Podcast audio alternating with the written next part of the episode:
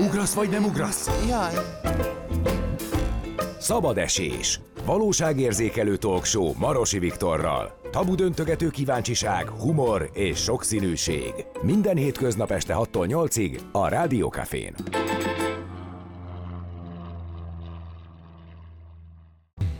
A szabad esés a második felébe fordul, a vendégem Balázs Zoltán, a Maladipe színház alapítója, rendező, színész. Szervusz Zoltán! Szia, szia. Milyen szépen mondtam Zoltán. Zoli. Így van, csak anyám hív így.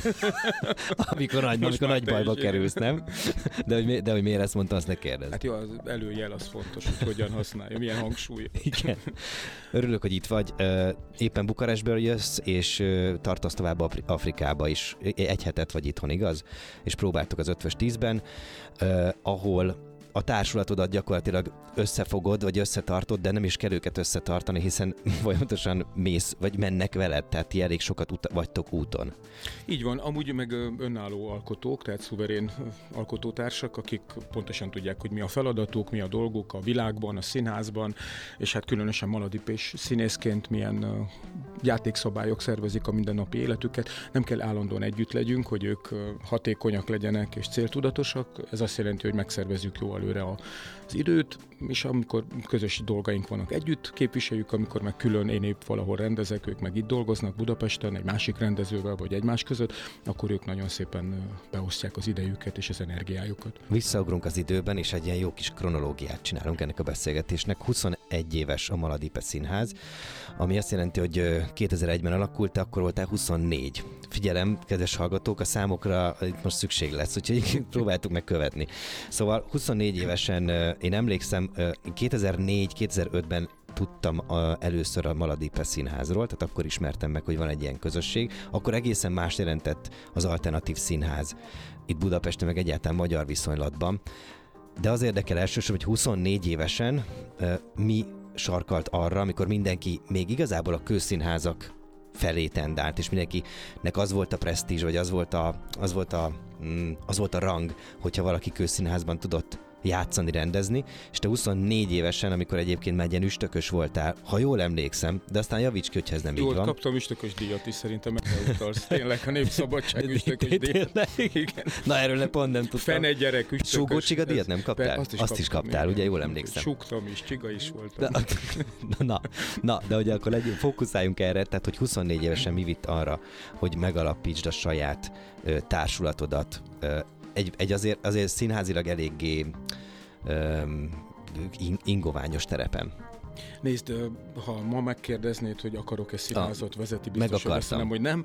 Tehát a véletlenek összjátéka kellett ahhoz, hogy én a Maladipét egyáltalán elkezdjem végig gondolni, aztán társulatvezetőként előttük 10-20 lépéssel járjak, meg hát ma már ott tartsunk, ahol tartunk, és gyakorlatilag intézményszerűen működünk a magunk mér, mércéjén vagy méretén belül. Azt gondolom, hogy ehhez kellett egy ilyen őrült szerb producer, mint az a Dragán Ristics nevű figura, aki megkeresett annak idején több magyar rendezőt, Siling Árpid, Zsótér Sándort, Forgács Petit, nem tudom még kiket, akikkel szeretett volna cigányokkal és nem cigányokkal közös színházat létrehozni. És hát mindenki mondta, hogy nagyon egzotikus, érdekes, de hát ki a fenét érdekel, ez különösen cigány nyelven. De abban megegyeztek közösen, hogy van egy őrült az, a színművészetén, a Balázoli ezt be fogja vállalni, mert az bírja az ilyen rustikus, egzotikus dolgokat. Tény, hogy én akkor már Párizsban, a konzervátorban is tanultam, tehát hogy ilyen megosztott életformát képviseltem, és hát engem minden ilyesmi érdekelt. És akkor eljött Ristics, és közölte, hogy Jonesco-nak a Zsák vagy a behódolás című darabját szeretni a Tavaszmező utcában, a Róma parlamentben bemutatni, ami hát azt kell tudják a hallgatók, hogy mindenhol megbukott. Tehát az egész világon ez a darab gyakorlatilag ment a kukába.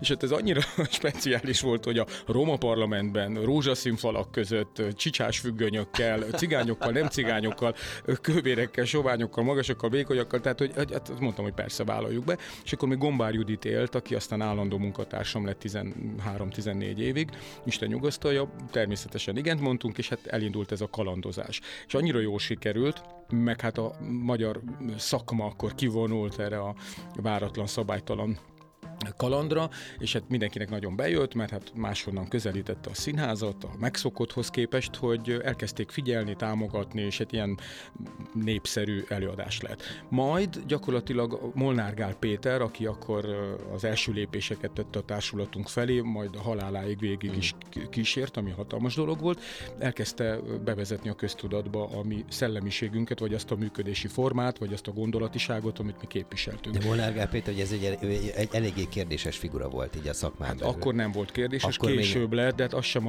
az ő kvalitásait kérdőjelezte meg, hanem a hanem ügynöki múltját. múltját, stb. Ami nem is kérdőjel, tehát hogy volt neki, de mi akkor nem tudtuk ezt, meg nem is volt érdekes. Utólag hanem... ebbe volt bármi rossz érzés nem, Nem volt, nem. Én azt gondolom, hogy mindig az a mérvadó, amit az ember abban a pillanatban akkor úgy képvisel. Ahogy képvisel, nyilván összefüggéseiben uh-huh. érdemes később megvizsgálni a dolgokat, meg tényszerűen, alaposan végigfésülni egy életművet, vagy egy élet, életet akár, de én azt gondolom, hogy akkor, amikor ő elkezdte a mi színházunkat figyelni, nézni, kísérni, véleményezni, patronálni, akkor hát ő szakmailag Azért közelített, volt. és nem akármilyen kitüntetés volt, és ezt uh-huh. vállalom most is, tehát, hogy nagyon sokan megnyalták volna tíz újukat, hogyha akár csak egy fél szemnyi, egy kacsintásnyi időt is pazarol rájuk. Én azt gondolom, hogy szerencsés a mi társulatunk, hogy ő haláláig kísérte, külföldön is utánunk jött, uh-huh. tehát gyakorlatilag fontosnak tartotta, hogy, hogy összefüggéseiben, tehát folyamatába vizsgálja, nézze és tolmácsolja a nézőknek. Tehát nagyon szerencsés pillanatban indult a Maladipe,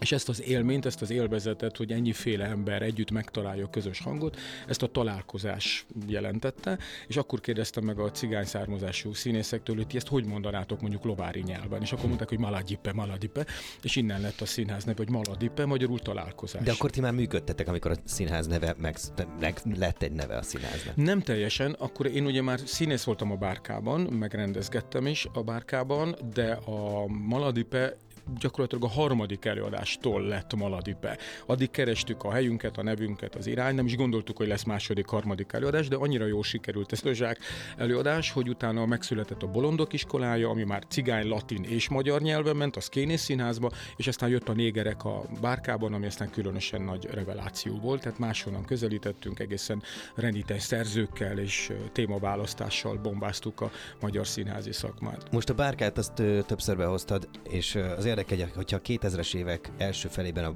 vagy közepetáján a bárka nem szűnik meg, akkor más sors jut a Maladipének, szerintem? Igen, biztos. biztos. Amúgy felajánlották, tehát korábban nekem már felajánlották a színházat, hogy vegyem át, vezessem. Nem bánom meg, hogy nem vállaltam, mint ahogy más színházokat sem bánom, hogy nem vállaltam, amikor felajánlották az igazgatói széket, mert ahhoz, hogy egy kőszínházban te igazán tevékenyen és hatékonyan tudjál működni, legalább 8 év kell. Tehát négy év alatt nem lehet semmi jelentőset vagy, vagy előremutatót véghez véghez vinni, mert az a négy év csak az alapozás. Tehát igazából ott egy előkészítési folyamatot tudsz képviselni. Létezik, hogy te nem az a karakter vagy? Egész egyszerűen? Én úgy képzelek el egy, és ez most a szó nem feltétlen negatív értelmű, úgy képzelek el egy jó színház vezetőt, aki, aki mindenhová tud egy picit kedvezni. Ha úgy tetszik, megalkuvó.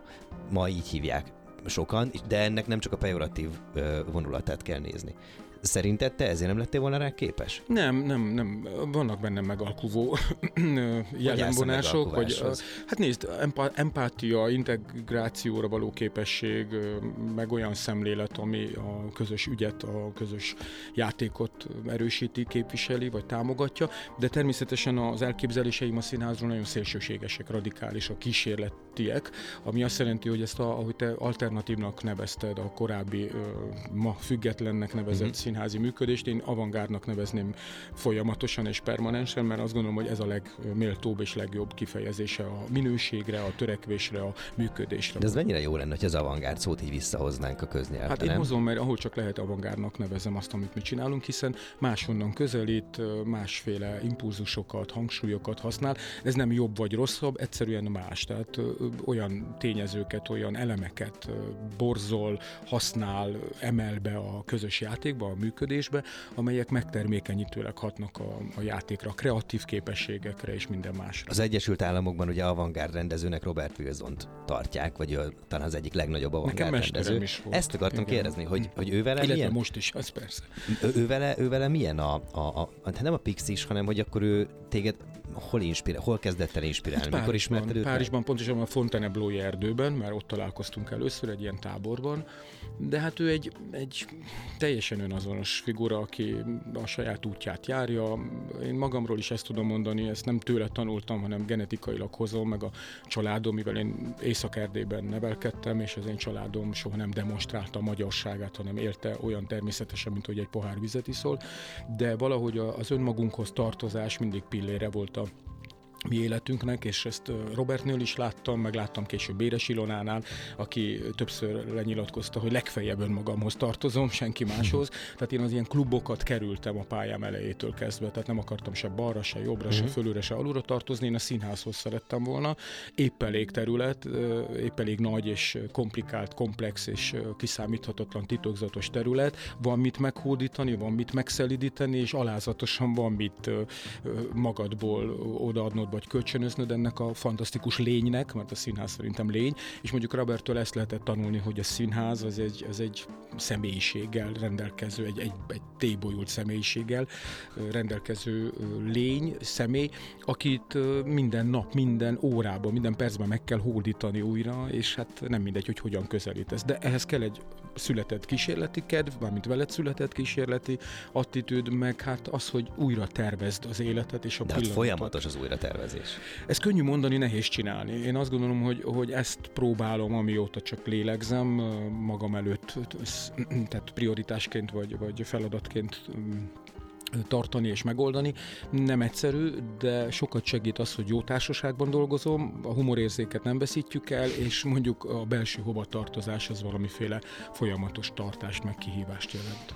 A belső hovatartozásról csak annyit, hogy, a, hogy az sosem zavart, hogy hogy valójában a, a, van egy, hogy, hogy a bázisnek a hiánya, az sose zavart. Tehát, hogy van egy, van egy ilyen attitűd, ami folyamatosan úton tart, és abba azért el lehet fáradni. Szóval ö, már, hogyha gyors fejszámolás 77, 77-es születésű vagy, akkor most vagy?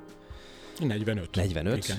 Köszi. Alig várom az 50-es éveket különben. Erre majd mi visszatérünk. Tényleg, meg a nyugdíj... szotyós férfi évek jönnek. meg, meg a nyugdíj évekről alkotott véleményed. Na, azt várom a legjobban, még leülök és olvasgatok. De ez az, ez az, ez az, ami nem Bár mindenki azt mondja, hogy erre nem fog sor kerülni. Nem, Nyugdíjasok azt mondják, nem. hogy ne álmodozz. Mi szerinted Robert Wilson ezt szóba kerülhet? Nem, de ő amúgy sem egy tipikus nyugdíjas, de Na, ugye. nyugtalan személyiség valószínűleg. Mert te olyan nagyon nyugodt vagy. Nem, nem úgy tűz. Csak az elmúlt tíz De dolgozom rajta, tehát hogy egyre inkább közel. Engedd el, engedd el, szerintem.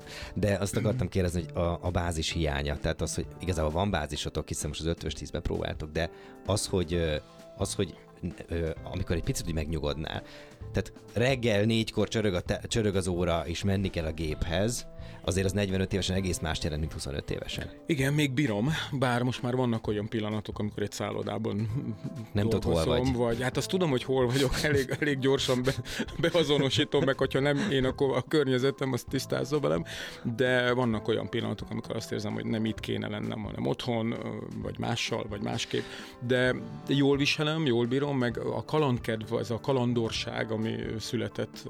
Az nem enyhül. Ez nem enyhül, ez valahogy genetikailag szerintem így van. Ráadásul elkezdtem gondolkozni azon is, hogy édesanyám sem véletlenül 40-es, 30-as éveinek végén döntött úgy, hogy diszidálunk, és új életet kezd egy oh. másik országban, egy, a családos túl, tehát nem volt egyszerű döntés, ezt végigvitte, tehát nagyon sok erő és energia kellett ahhoz, hogy ő ezt ne csak kitalálja, hanem meg is valósítsa. Általában édesanyádról ö, olvasok, amikor egy interjúban beszélsz. Édesapád hol van a képletben? Nem tudom, hogy hol van.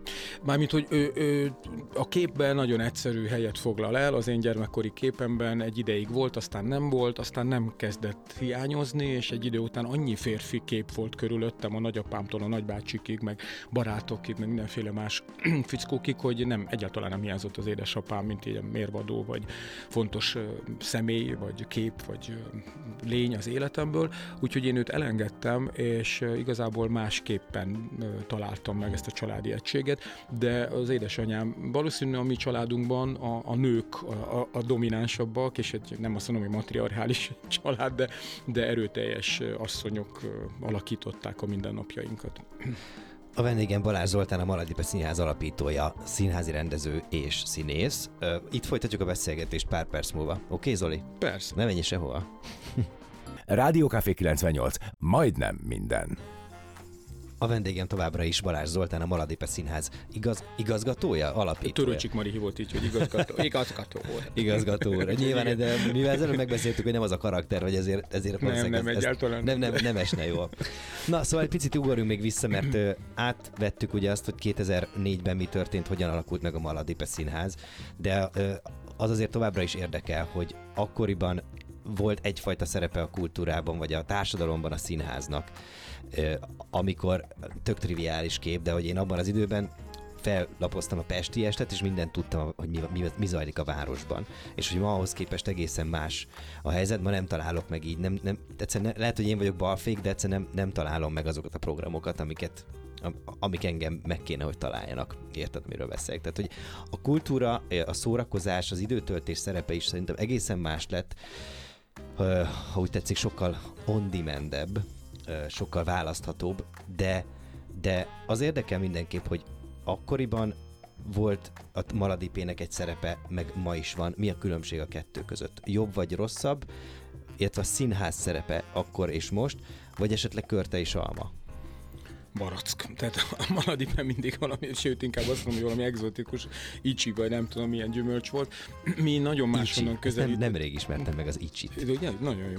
Egészen elképesztő. Abszolút. A, a, a Maladipa kezdetek óta valami különleges szín volt a magyar színházi palettán, és ezt nem provokatíve képviseltük, vagy dacból, hanem egyszerűen így alakult. Valószínű az én személyiségem, a gondolkodásom, az a sokfajta kultúra, amiből én jöttem, vagy amit magamba szívtam, az meghatározta azt a folyamatot, amit bizonyos korszakok, bizonyos társulatai a Maladipén keresztül képviseltek a játékukkal. Tehát teljesen más volt a Káli Dartur, Soltész Erzsébet Partinóra féle első csapat, társulat, mint aztán az orosz Ákos, Lendvácki Zoltán és a többiek, és a jelenlegi. Tehát, hogy mindegyik ahogy a, az operett is mondja, hogy új műsorhoz új férfi kell, itt új, új színészek kellenek, mert én magam is megpróbáltam mindig újra tervezni, újra gondolni, újra fogalmazni a társulati működést. De ez azért is volt, mert én magam is egy nyugtalan fickó vagyok, ahogy ezt megbeszéltük, és ez a nyugtalanság, ez egy kicsit arra sarkal, hogy én új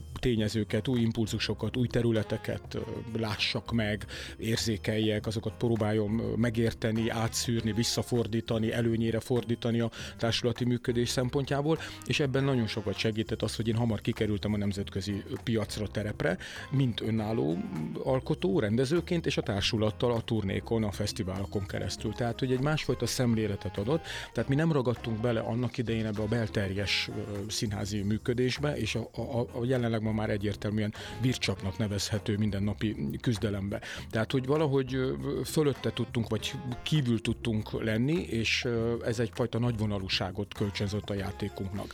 Fél, de 20 év az nagyon sok idő. Abban nyilván voltak olyan időszakok, amikor azt érezted, hogy fú, itt most egyébként lehetne, ha akkor itt, és ha akkor így vagyok itt, hogy jelen vagyok, és, és nem csatangolok, és nem vagyok ennyire, ennyire kalandvágyó, és, és nem külföldön keresem a sikert, akkor, akkor most itt egészen más helyzetben lennék. Biztos vagyok benne, hogy 20 év alatt volt ilyen pillanat. Többször volt. Ezek praktikus dolgok. Tehát beszélsz valakivel, megfordulsz és visszanézel, már nem ő van azon a pozíción, vagy, vagy azon a Igen. helyen. Tehát, hogy ezek automatizmusok, amelyek bizonyos korszakokhoz, vagy ciklikus időszakokhoz köthető. Én azt gondolom, hogy az embernek akkor kell ezeket tetten érni, meg lecsapni az ilyen pillanatokra, amikor ott vannak, és ezekből a legtöbbet kihozni. Tehát a társulatot működtetni az egy nagyon komoly idegrendszert próbáló játék. Bele kell tanulni, és nem lehet belesabanyodni. Ha, ha te görcsös vagy, dühös, tehetetlen, független, esetleg másokhoz képest próbálod az egészet csinálni, akkor biztos, hogy kudarcot fogsz vallani. Tehát kell valamiféle játékosság, kell spontaneitás, az újratervezés öröme az egészben jelen legyen, és hát nagyon következetesen kell működni. Ez talán a legkevésbé tetten érhető a magyar színházi világban. Tehát a kérdésedre válaszolva radikális különbség van szerintem az akkori, meg a mostani színházi világ uh-huh. között. Én úgy tapasztaltam annó, de nem a nosztalgia miatt remélem, hogy közösségépítő építő jellege volt a színháznak, meg irányadó, tehát a, a témaválasztás, a szerzők, a gondolatiság, az valahogy úgy átjárta a nézőket, és elkezdtek kutakodni, utána néztek, érdekelte őket, folyamatokban tudta gondolkodni, tehát ha visszatért egy színházhoz, akkor tudta, hogy honnan folytatják az együttműködést, a párbeszédet, stb. Ma egységeire, darabjaira van morzsolódva a színházi világ, és nem csak a mindenféle konfliktusok miatt, hanem egyszerűen azok, akik műhelyeket, szellemi köröket, együtteseket kell, hogy irányítsanak, vezessenek, ők maguk is annyira zaklatottak, és annyi felé vannak, és olyan nehezen találják meg a közös hangot, vagy a saját belső hangjukat, hogy nem érnek rá, vagy türelmetlenek bizonyos színészpedagógiai feladatokkal kapcsolatban, vagy csapatépítő ügyekkel kapcsolatban, a repertoár konzekvens kialakításával kapcsolatban is vannak adósságok, és hát így fordulhat elő például az, hogy bizonyos színházigazgatók örülnek annak, ha egy rendező, ha külföldön mondjuk sikert aratott egy darabbal, egy előadással, akár egy az egybe xeroxolva itt is bemutatja, csak legyen meg. Tehát én azt gondolom, hogy ez például nem történhetett meg pár évvel ezelőtt. Hmm. Illetve ha ilyen szóba került, emlékszem, hogy Iglód István, amikor a Bob Herceget megrendezte a Pesti Magyarban, meg Fehérváron, akkor felsziszent a szakma, hogy hát ez gyakorlatilag saját magát ismétli, ez az alkotó. Ugye mindenki ismerte, szerette, tisztelte és tudta, hogy kicsoda az Iglód István, de hát ezt nem engedheti meg magának egy valamilyen művész. Ma megengedheti magának. Aha. Én biztos, hogy ebbe a um, Zsák utcába nem mennék bele, egyszerűen csak magam miatt sem, mert nem érdekes, nem kihívás számomra, hogy én ismételjem önmagamat, vagy ne fektessek annyi energiát és munkát egy felkészülési folyamatba, hogy ez valami mást jelent. De olyat hallottam már, hogy valaki megrendezett egy előadást, és rá 15 évre újra megrendezte azt az Igen. előadást, mert azt mondta, hogy nekem már mást jelent ez az előadás. Az más, ez egy belső késztetés, ami az alkotót mozgásban tartja, és ezek az energiák mozgósítják az ő jelenlegi kreatív energiáit, vagy, vagy a, a mostani tudását, vagy tapasztalatait. Ez egy más, ez egy elvégzendő, egy lomtalanítási, leltározási feladat. Hmm. De amiről én beszélek, az meg egy igénytelen, könnyű megoldásokra épülő, gyakorlatilag a nézőt egyáltalán nem partnernek tekintő bugyuta vállalás. Egy kicsit beszéljünk a játszási stílusokról, mert félig meddig kitértél rá.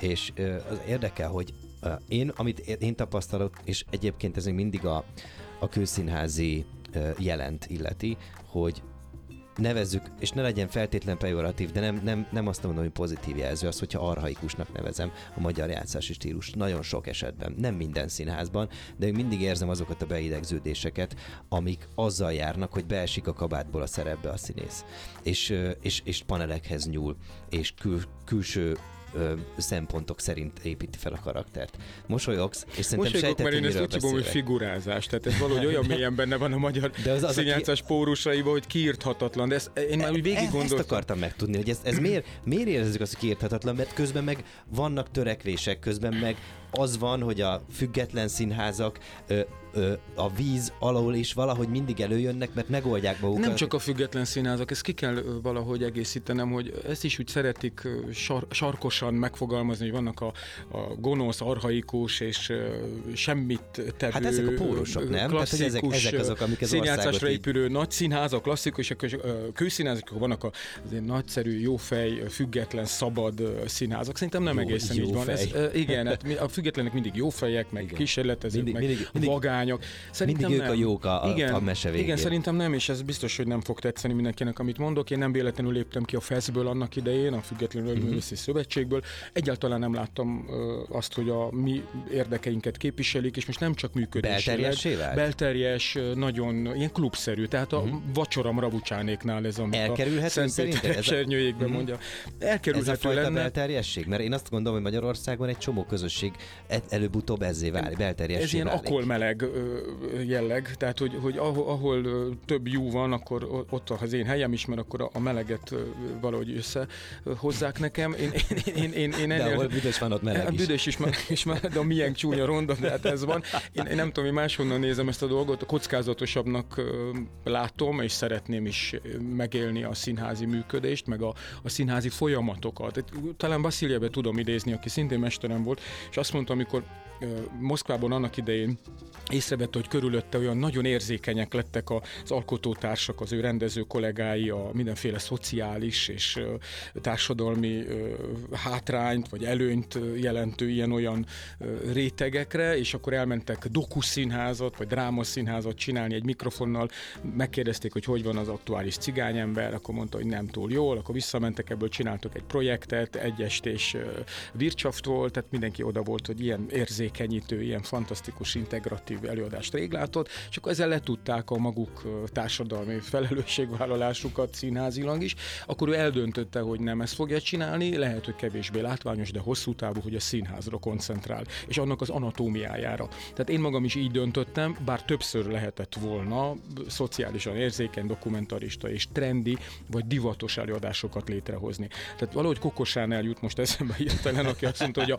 a divat mulandó, a stílus örök. Tehát, Ez hogy én azt gondolom, hogy a Maladipe a stílusra próbált mindig fókuszálni, a divatra kevésbé, mégis valahogy divatosak is lettünk, mm. vagy voltunk bizonyos korszakokban, de ez egyáltalán nem érdekelt engem, mert a saját utam, a saját utunkat jártuk, minden előnyével és hátrányával együtt. Tehát ezt akik hozzám szerződtek, pontosan tudták, hogy mit vállalnak, meg nem lesznek gazdagok, nem lesz házuk, kocsijuk, nem tudom én, viszont művészileg vagy szakmailag komoly fejlődésen tudnak átmenni, és bejárják a világot. Azért az sem mm-hmm. kis dolog. Nem hasonlulnak meg.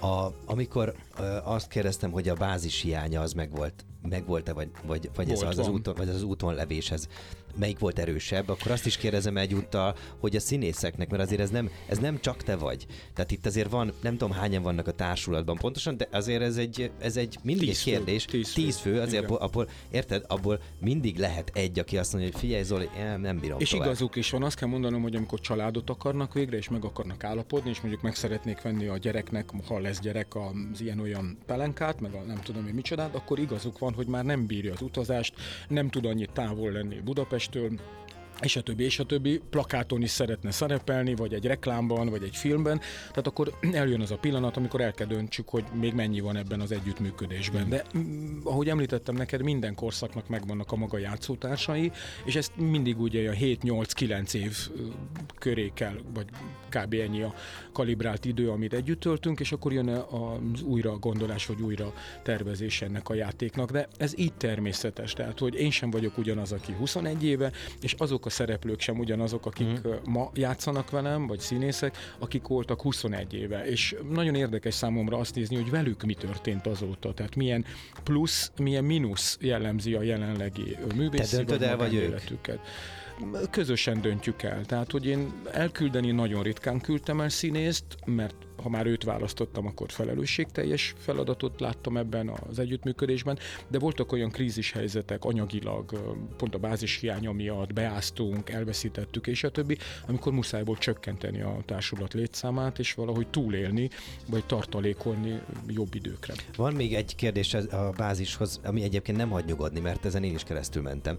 Én is éltem külföldön több helyen is, és azt tapasztaltam, hogy bárhol vagy, a ti helyzetetek tök más, mert ti folyamatosan úton vagytok, de én megpróbáltam lábat vetet, vetni ö, több nagyvárosban, és ahol vagy, lehet egzisztenciád, lehet élőhelyed, lehet csajod, lehetnek barátaid, de a kulturális egzisztenciád az sosem fogja azt elérni, amit otthon el tud érni. Kulturális honvágyad az mindig tud lenni. Hát nekem Ez pont a... fordítva van. Eskü. Nagyon érdekes, nekem a kulturális egzisztenciám sokkal stabilabb külföldön, mint itthon. Én a kulturális honvágyról beszélek. A kulturális ez kicsit, honvágy ez kicsit olyan, mint a túlórudi nincs Párizsban. Igen, igen, ebben igazad van, bár most már ott is van, meg Romániában is van, meg Lengyelországban is van. Jó, akkor, akkor passzúj pörkölt. Igen, ez nincs, ez valóban főleg passzúj néven, babként már.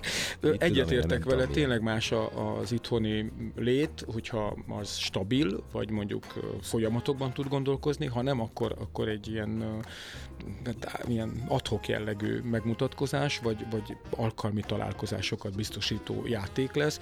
Ezt próbálom kerülni, mert ahogy említettem korábban, nekem az az érdekes, ha mi együtt öregszünk a közönséggel, és mm. ők magukénak érzik a színház minden fázisát, és az unoka, ajánlja a nagymamának, a nagymama az unokának. Most például az Ivon című előadásunknál éltem meg, hogy, hogy visszaküldte a nagymama az unokáját másnap, hogy ezt látnod kell. De én azt hittem, hogy az unoka fogja, de a nagymama küldte. Tehát elképesztő izgalmas az, ahogy ők egymás között párbeszédet folytatnak, és amikor annak idején erről együnk két szót, mert azt hiszem a Maladipét nagyon jellemzi ez a fajta gondolkodás, mi megengedtük magunknak, hogy az Übű király, ma már legendás előadás, az Übű király nyílt próbáin, gyakorlatilag minden este ott üljön velünk 45 ember, az olvasópróbától a bemutatóig, akkor mi először Magyarországon valóban egy próba folyamatot uh-huh. mutattunk meg a nézőknek, ahol a színészek törékenysége, sérülékenysége ugyanúgy része volt az alkotási folyamatnak, mint a bravúros, csodálatos pillanatok. Ezt, ezt lehet akkor nevezni közösségi színháznak, Igen, nem? így van. Még egy, ugyanide egy pillanatra térjünk vissza, mert a, a, a, arra, amit mondasz, és ez a fajta kísérletezésről eszembe jut Halász Péter, aki 90-es években elég erős... Ő járt hozzánk annak idején. Elég, elég erős kísérletezésbe kezdett, és hát ő az, aki élő, élve felravatolaztatta magát ugye a, a műcsarnokban. Sőt, Halász Péterrel úgy volt, hogy együtt csinálunk színházat a mostani belvárosi, vagy illetve most már Ida, azt hiszem, mm. de akkor még belvárosi színház néven futott, hogy azt a az akkor nem használt színházat együtt fogjuk felújítani és színházat csinálni. Az ő pályája, az ő, mert ugye most ez lehet nevezni, hogy ez egy befejezett pályafutás, hiszen már nincs köztünk. Az neked mennyire tud irányelv lenni? Van olyan, ami igen, van olyan, ami nem. Pál Istvánnal ugyanígy vagyok, Gál Erzsébettel ugyanígy vagyok, nagyon sok olyan alkotó nevét felsorolhatnám, akik számomra meghatározóak voltak, mert merészen, nagyon szenvedélyesen és személyesen közelítettek a színházművészethez, és nem álltak be a sablon, a sztereotípiák és a, a kanonizált formák, tartalmi összefüggések sor, sorjába. Azt gondolom, hogy azt a fajta hogy mondjam neked, ilyen füstös, patkány look-szerű színházcsinálást én nem tudnám csinálni, amit ők szerettek, csináltak, mm-hmm. és a 60-as, 70-es éveknek egy ilyen meghatározó életformája volt Grotowskiék, Kantorék után.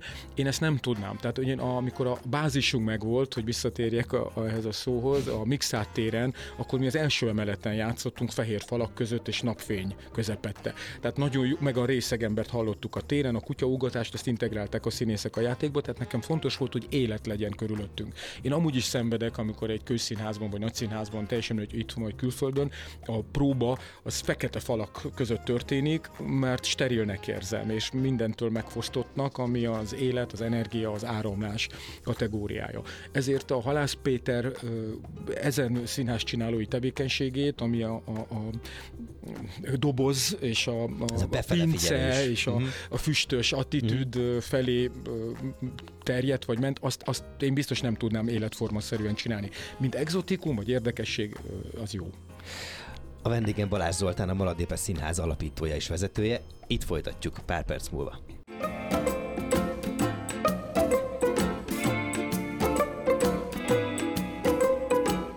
Szabad esés. A vendégem továbbra is Balázs Zoltán, a Maladípe Színház alapítója, akivel eddig beszélgettünk a Maladípe Színház elmúlt 21 évéről, színházi műfajokról vagy irányzatokról, de arról még nem, hogy ugye ti 21 év alatt többnyire piaci alapon éltetek meg. Ami egyébként biztos más jelentett 2004-ben is, meg más jelent 2022-ben is. Szerintem ma 2022-ben, aki piaci alapon él, az rendkívül hálás és örül neki, hogy mindenkitől és mindentől független és nem kell letenni sehová se a voksát, de azért azért ez, ez, egy, ez egy bizonyos stresszt okoz, biztos vagyok benne egy színház vezetőnek. Ez mi nem fajta... vagyunk mindentől és mindenkitől függetlenek, szóval ezért sem szeretem a független színházi kategóriát, mert mi függünk. Tehát mi De nagyon kitől? is függünk a pályázatoktól például, és mivel én felelős vezetőnek tartom magam, ezért mindenhová pályázok, ahová lehet, ahonnan egy kis pénz bejöhet, mert ezt a társulati kondíciót, a mentális, fizikai, lelki kondícióját erősítő tényezőként emelem be a működésbe, és hát megpróbálunk ebből ugye spórolva, előremutatóan valahogy tartalékolni is. Persze a mi szerencsénk egyenlőre az, hogy nagy terítő jelleggel vagyunk jelen a nemzetközi színházi terepen, és ilyen értelemben azt a turnépénzt, vagy ami a fesztiváloktól bejön, azt megpróbáljuk visszafordítani és túlélni. De mi például a működési pályázatunkon az idén nulla forintot kaptunk Tehát nem vagyunk benne abban a körben, akiknek osztogatnak, meg nem tudnak felmutatni minket, vagy Itt ugye jön kiléptem a szövetségből, igen, és hát ez büntető jelleggel, újra De meg ez, újra. de, ez, de, ez ki, de ez kimondatlanul büntető jelleg. Nem, ezt én kimondom. Tehát Nem, ez- általuk- általuk Persze, hát ez nyilván természetesen. Hát nézd, nem tartozom semmilyen vacsoratársasághoz, ezt elmondtam, és hát ezt valamilyen módon jelezniük kell, amikor a kurátorok osztogatják a pénzt. Általában azoknak osztogatják, akiknek különben nem kell. Tehát elmondták többször, hogy nekünk nem kell, mert mi nem tudom, de azok kapnak, vagy, vagy, nem, vagy többet kapnak, mint elég lenne. Nekünk, akiknek amúgy jól jönne, főleg azért, mert nincs állandó játszóhelyünk, tehát nekünk bérleti díjat kell fizetni, és a többi, és a többi, nem megyek bele, nem annyira érdekes. Ezeket ugye nagyon jól tudnánk összpontosítani. De Zoli, ez nem éget ki? 45 vagy. Nem éget ki ez a, ez a tény? Mármint milyen Hát az, hogy, szempontból? hát az, hogy, az, hogy, az, hogy bele kell fáradni abba, hogy nem, pénzt szerintem csinálj. neki kéne elfáradni ebben a fajta uh, harcos attitűdben, vagy ebben a megmondó, vagy uh, szelektáló attitűdben. Én azt gondolom, hogy ez méltatlan, és nem velem, bármilyen társulattal kapcsolatban, aki ennyi eredményt és ilyen értékeket képvisel folyamatosan 21 éve. Tehát mi nem voltunk ezelőtt 10 éve, aztán nem működtünk, aztán most felütötte újra a fejét a Maladipe. Jaj, tényleg volt valahogy egy ilyen társulat, tehát mi nem egy társulat tocska vagyunk, én azért nem is Maladipe társulat, hanem Maladipe színház. Én az első pillanattól kezdve ez például ragaszkodtam, mert színházként működünk, intézmény, együttes és a többi kategóriában. Én azt gondolom, hogy nem kell nekünk semmit magyarázni. Én ezért közleményeket adtam ki egy időben, én nem írogattam nyílt leveleket, meg mindenféle uh-huh. ilyen áldialógusokat kezdeményező fércműveket, főleg nem azon a nyelven, ahol szoktak ezek íródni, tehát ilyen otthon összeülünk és konyha szinten valamit megfogalmazunk. Tehát, de nincs értelme, azt kell mondanom. És ez nem sértettségben nem vagy, nem tudom, ez egy tény. Ezt tudomásul kell venni, hogy nekünk nem itt van a boldogulásunk.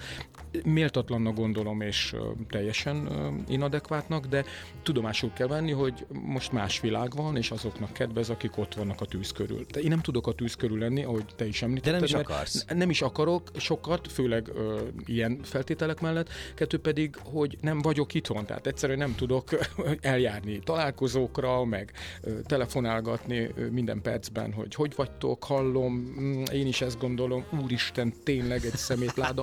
Tehát, hogy ezt a fajta plegyka és tudod, ilyen svédasztalos tüntetgetést én nem tudom képviselni, tehát, hogy összejárunk, zabálunk. Fülke forradalom, fülke forradalom, mondd ki. Így van. És persze mindig ugyanazt gondoljuk mindenről, tehát ez tőlem nagyon idegen. Éppen ezért ezt tudomásul vették, és hát vagy tetszik, vagy nem tetszik alapon döntöttek. Általában nem tetszik, akinek tetszik, azok viszont nagyon ö, hűséges emberek, alkotótársak, barátok. Tehát én leginkább a közönségre számíthatok, és olyan művészekre, és ez tényleg nagyon fontos. A Maladipe többek között ezért is életképes, mert olyan hát kaliberű, bölények, ragadozók alkotják a mi baráti társaságunkat, mint Kutvölgyi Erzsébet, Véres Ilona, Isten nyugosztalja, Sinkó László, vagy Törőcsik Mari sorolhatnám, Ladányi Andrea. Tehát, hogy, hogy nincs mit szégyenlnünk, és hát bárkit bármikor elhívok egy szerepre, egy feladatra, vagy egy gála műsorra, amikor tíz évesek voltunk, ott van. Tehát a szakmát mi például inkább összehozzuk, és nem szétválasztjuk. Pont ö, ma hallgattam meg egy, egy új zenét, a, a Majka és a Molnár Tomi barátom összehoztak. Egy, hallottad már? Igen, igen. Na, hát mindenki képbe van vele elég gyorsan. És tök érdekes, mert a Tomi az első szabadesés adásban itt volt velünk, és az volt a, a fő témánk, mi a zene szerepe ma. Egyrészt a kultúrában, másrészt a, a, a világban, a társadalomban. Nyilván érzékeljük, hogy mennyi, mekkora a zaj, mekkora a kulturális zaj, de te, aki ugye 21 éve vezetsz egy társulatot, valaha elfáradtál-e a társadalomra hatni akarás közben? Nem, nem, ami- azért nem fáradtam el, bocsáss meg, értelek, mert nem akartam hatni. Tehát, hogy egyszerűen nem, nem volt bennem. Téged ez sose, sose Nem, nem volt igazodási Érdekel? kényszerem, nem volt ilyen meggyőzési vágyom, egyszerűen a saját utamat jártam, ez egy ilyen belső késztetés, nevezük nevén a gyereket egoista dolog, Aha. önző dolog, egyszerűen azért csinálom, mert jó, mert Aha. Aha. örömet okoz, és, és olyanokkal tehetem, és úgy tehetem, ahogy szeretném, és akikkel, de mm, valahogy az újratervezés, az mindig biztosított annyi lehetőséget, hogy újabb és újabb játszótársakat tudtam beemelni ebbe a kalandba. De ezek generációs elosztásban is különbözőek, kulturális háttért illetően, a gyermekkorukat, a tapasztalataikat, a nemzetiségüket illetően is különböző egyének, és ez mindig adott egy variabilitást a játékunknak. Tehát, hogy kaleidoszkópszerűen, ezt már említettem neked, folyamatosan újra fésültük, újra rajzoltuk a mi működésünket, és nem ragadtunk bele korszakokba. Tehát, hogy én nagyon könnyen megtehettem volna az első öt előadás után, hogy én ilyen korszakokat rendezek.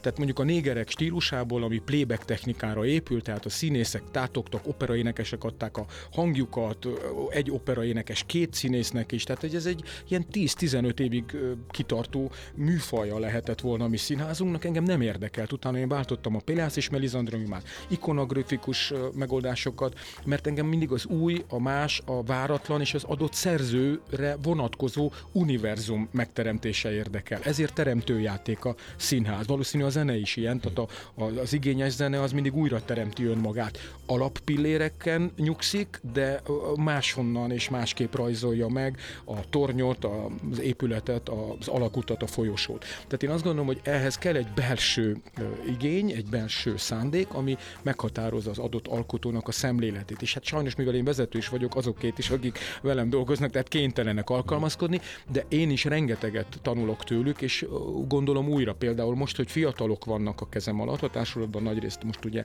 30-ig, vagy 30 és félig vannak a színészek, én rengeteg mindent tanulok tőlük. Tehát például én nem tudtam, hogy van ilyen, hogy Sims ö, nyelv, vagy, vagy ö, hát ilyen játék, meg nem tudom én, tehát rengeteget tanultam tőlük, és ezeket én aztán beépítem az előadásokba. Ez azt jelenti, hogy muszáj figyelni, mm. meghallani, érzékelni, látni, de ezt nem tudod akkor megcsinálni, ha te kénytelen vagy állandóan azt a képet őrizni magadról, társulatilag, meg egyénileg, amit megszeretett, megszokott és követel a közönség vagy a színházi szakma. Mert Magyarországon a színházi szakma szinte követeli a már látott, a már hallott, a már biztos uh-huh. színházi megoldásokat. Tehát bizonyos társulatok azért olyan népszerűek, vagy lettek népszerűek, mert mindig megnyugodhat a néző és a színházi szakma, hogy nem fogja megzavarni az eddig általa beazonosított. Igen, tehát nem kell átgondolni éjszaka az eddig látottakhoz képest az újat, nem kell ke- több időt szánni egy kritika megírására. Tehát gyorsan leírom az impulzusaimat, sőt már előre is megírható, mert tudom, hogy mit fogok látni, a színész hogy fog viselkedni, hát hogy te mondtad, kabátban, cipőben bejön. Nézd, a mi színészeink nagyon máshonnan közelítenek, kénytelenek, szerencsétlenek, tehát másfajta kondíciót igényel. Nem tűrnéd, nem? Hát nem tűrné meg, azon kívül nem is tudnának helytállni. Tehát egyik nap Iránban játszanak, a másik nap Vietnámban, azért az nagyon nem mindegy, hogy mm. épp milyen kulturális közegben kell megnyilvánuljanak, ráadásul ugyanolyan minőségben, mint a tették ezt egy hete egy másik országban. Tehát a brand, a Maladipe brand, mondjuk nevezzük ilyen trendin, trendin a brandet, az, az kötelezi őket arra, hogy, hogy újra gondolják és újra teremtsék magukat mindig egy másik közegben. A színház és filmvilágban 5-6 évvel ezelőtt azért ö, nagy hangsúlyt kapott a MeToo mozgalom, és ugye ez Magyarországra is begyűrűzött, nem véletlenül. Ez a Maladipét érintette, és ha igen, akkor ö, hogyan, hogyan ö, tudtátok ezt társulaton belül lekezelni? Hát, azért kacagok, bocsánat, le, nem a témán nevetgélek, hanem egy színésznő jutott eszembe, az Erős Brigitta, aki társulatunk tagja, és ez bármit egy kicsit közelítek. Mm, a rendező közelített, tehát hogy szokta ezeket így viccesen így a tenyerére írogatni, hogy mm, azt mondta, ránézett, egy másodpercnél hosszabban tekintette. Sajnos ezt most ironikusan mondom, de a, ezért, a, a ezért pamflet és a paródia jellege azért érdekes, mert átestünk a ló másik oldalára. Tehát most már ugye bármilyen hosszabban tartó mm. tekintettel, vagy nem tudom. Szendvics igen, megosztás. Így, akkor az már ugye gyanús. egy ropira? Így van, gyanús veszélyes. igen, hát ismered ezeket. Én azt gondolom, hogy, hogy arról nem esett szó a téma kapcsán, hogy nem csak színésznőket vagy színészeket molesztálhatnak, vagy ez, ez zavarhatnak, hanem visszafelé is. Mm. Tehát erről például nem nagyon esett szó, és szívesen beszélek erről, hogy nekem is volt rendezőként olyan élményem, amikor egy színésznő vagy egy színész akár nagyon kell kellemetlen helyzeteket teremtett, és nyomatékosabban, agresszívabban, határozottabban képviselte volna a szándékait, amelyek persze nyilván általam tudnak megvalósulni, vagy, vagy kapnak teret. Tehát, hogy ezekről például nem esett szó ebben a, az időszakban, nem is kell, mert ezeket én megoldom, meg nyilván a, a tevékenységem, hivatásomnak ugyanúgy részei ezek a találkozások vagy pillanatok, de hát minden témának, minden ö, problémának két oldala van. E, e, és azért örülök, hogy ezt erről így beszélünk, mert Bár volt olyan sajtóhír, ami el sem jutott magyar, a magyar sajtóba, amikor Tom Hanks megosztotta egy fiatalabb színésznővel a szendvicsét, mert a catering elfogyott. Igen, azért nevettem, igen, mert tudtam, hogy mire gondolsz. Ja, de ja, igen, erre emlékeztél. Vagy nem, nem, ezt azért, azért, csak hogy a hallgatók tudják, hogy mivel én sokat utazom, hogy a reptéren nagyon könnyen átolvasom az összes best hot, meg mindenféle ilyen újságokat a hírekkel, tehát én nagyon képben vagyok. De, de ezt muszájból csinálod? Nem, jól esik. Hát ez egy szórakoztató dolog, meg hát a fele igaz, fele nem igaz, tudom, hogy mit turboznak fel, de mindennek van az alján valami kis mondandó, úgyhogy ezek nekem összefüggéseiben izgalmasak. Végére te színház vezet, vagy társulatvezetőként és, és színházi gondolkodóként hogyan ö, tudod jól megválogatni a, a hiteles forrásaidat, a, a, a, hogyan érzékeled a világot, ha már valóságérzékelő talkshowban ücsörgünk, hogyan tudod ö, hitelesen megszerezni a tudást? Hát főleg olyan emberekkel próbálok barátkozni, vagy magamat ö, körbevenni, illetve magamat átadni nekik, akik ö, rendelkeznek tudással. Tehát, vagy azt feltételezem, vagy azt érzékelem, hogy ők a szakmájuk, a hivatásuk ö, tudás alapú képviselői, akiknek tapasztalatuk van, megújulási szándékuk van, és hogyha mondanak valamit, mögött gondolat vagy szándék van. Ez egyre ritkább és egyre kevesebben vannak. Hogy ez... döntöd el egyébként, hogy, hogy valakinek olyan a szándék és olyan hát a ez nagyon egyszerű, kinyitja a száját, és lehet tudni, illetve a tekintetéből már lehet tudni, hogy itt van dolgom, vagy nincs dolgom. Hogy egy konkrét példát mondjak, az Odeon Színházban harmadjára ugye rendeztem, és ott Bukarestben, Bukarestben a Konstantin Csubotáru nevezetű fantasztikus tervezővel dolgoztam immáron harmadik alkalommal, aki egy idősebb generációt képvisel. De olyan felüdülés, olyan örömteli dolog minden egyes találkozás velem, mert mondok egy nevet, vagy ő mond egy nevet, tudom, tudja. Tehát, hogy Pina Basra lehet hivatkozni, vagy lehet hivatkozni egy, nem tudom, Krisztus előtti szerzőre, ő akkor is tudja, vagy alkotóra, vagy politikusra, vagy matematikusra, tehát képben van, mert neki még természetes volt, hogy széles körből gyűjti, meríti a, a tudás bázisát. Ma már egy fiatallal ezt nem tudom megcsinálni. Tehát, hogy leginkább azt tanulják meg a fiatalok, és nem akarok általánosítani, tehát biztos, hogy vannak kivételek, én nem találkoztam velük sajnos, de ha vannak, akkor örömmel ö, találkoznék velük, a, a gyors érvényesülésre fókuszálnak. Tehát, hogy induljon el a karrier, kerüljenek helyzetbe, és nem abba, hogy ők a saját tudásukat előkészítsék, megalapozzák, pallérozzák, táplálják, és majd idővel ezt hasznosítsák. Tehát egyszerűen annyira másról szól ma a hivatás vagy a szakma gyakorlása, mint amiről szólhatott korábban, vagy szólt, vagy nekik ennek az idősebb generációnak szólt valaha, hogy nem könnyű megtalálni a hangot, főleg, hogyha azt várod, hogy pingpong játék Aha. legyen két alkotó között. Tehát én adok neked valamit, és ebből neked eszedbe jut, és visszaadod, ami engem indukál, és a többi, és a többi. Tehát ez nagyon... Tudod, de már az lesz a nehezem, amikor eljutunk abba a korba, amikor már kihalnak mellőlünk azok, akikkel így tudunk pingpongozni. Szó szerint így van, abszolút. Mikor találkozhatnak veled az nézők Budapesten? Most a héten itt vagy, ez azt jelenti, hogy lesz mi, előadás is? Igen, mi játszunk, decemberben játszunk hat előadást az 5 10 kamaratermében, 9-től 14-ig. Zoli, iszonyat hálás vagyok, hogy itt voltál ma velünk. Én is iszonyat hálás vagyok.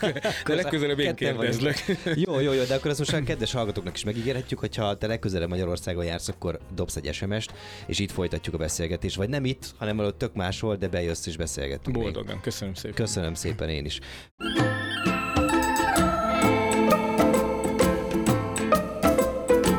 Marosi Viktort hallottátok. Tudjátok, szabad esés minden hétköznap este 6-tól 8-ig. A műsort visszahallgathatjátok a Rádiókafé 98.hu-n.